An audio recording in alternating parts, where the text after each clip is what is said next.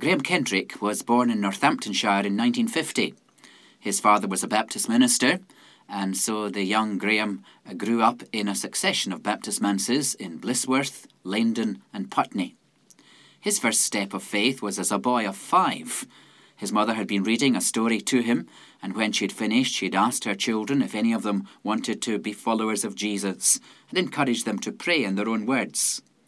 Graham Kendrick recalls that he found a quiet place in the house, knelt down and prayed a simple prayer.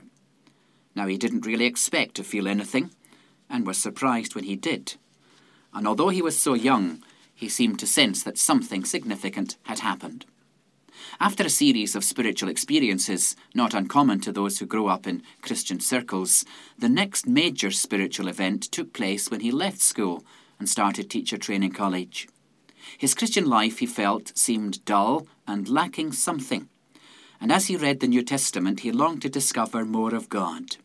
In particular, he read about what the New Testament had to say about the person and work of the Holy Spirit. And he came into a deeper experience of God, which was to prove a turning point in his life, and to lead him into a new understanding of worship and the work of writing hymns and Christian songs. After a year as an itinerant musician, he was approached by a fellow called Clive Calver, and together with ten others, they formed an evangelistic team called In the Name of Jesus. The team worked together for two and a half years, during which time Graham Kendrick met the girl who was to become his wife, and they got married in 1976. By this time, he had produced a number of albums, but already he was being drawn more towards congregational worship and more and more he was being invited to lead worship in churches. He spent four years working with Youth for Christ, and then feeling that he needed to belong to a local church which would help to nurture him in his type of ministry and also share his views on the use of the arts, he moved to York to join the Church of St Michael the Belfrey. In 1984, he decided to focus all his energies on congregational worship music. Having seen some of the dangers of itinerant ministry, he felt the need to be accountable to a group of people in a local church, and also to receive pastoral input into his life. During this time, he teamed up with a mime artist, Geoffrey Stevenson, and they toured colleges and universities with a unique and effective combination of music and mime. The Kendricks then moved south and linked up with the Ichthus group of churches, the church involved him in their plans for street evangelism and worship. Initially, he was not particularly keen on this open air work. As he put it, embarrassing open air meetings had prejudiced me. I also preferred a seated audience and a controlled environment because I wanted the listeners to think about the words.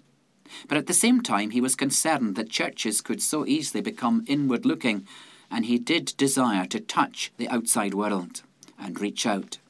So there was born the idea of creating music for the streets. And so it was that Graham Kendrick wrote Carnival of Praise, a set of street songs which became the first Make Way March. Suddenly, hundreds of churches throughout the land were taking up the concept, and a little over a year later, the songs were used as part of a prayer march called the City March, the event which later became known as the March for Jesus. Graham Kendrick continues to lead worship and encourage others in the leading of worship, and he continues to write his hymns and songs. He's written several hundred now. His writings cover a wide variety of subjects and are written in a variety of styles. He writes about the great truths of the Christian faith, about the cross, about Christian life and witness, about the incarnation. He sought to widen the scope of subjects covered in contemporary Christian songs.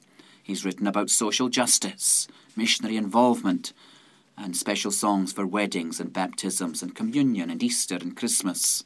And he's still writing. Graham Kendrick believes that as people's lives are changed by the gospel message, they want to celebrate its life changing truths and express their experience in thanks and praise. He believes that through the centuries, this has often been done through the popular music of the day. He has pointed out that many of the traditional hymns we venerate as quality music were originally sung to popular tavern tunes, and reminds us that Charles Wesley was criticised for borrowing musical ideas from the operettas of the day. Regarding hymns and Christian songs, he has said, What I would personally like to see is the best of the old and the best of the new used side by side.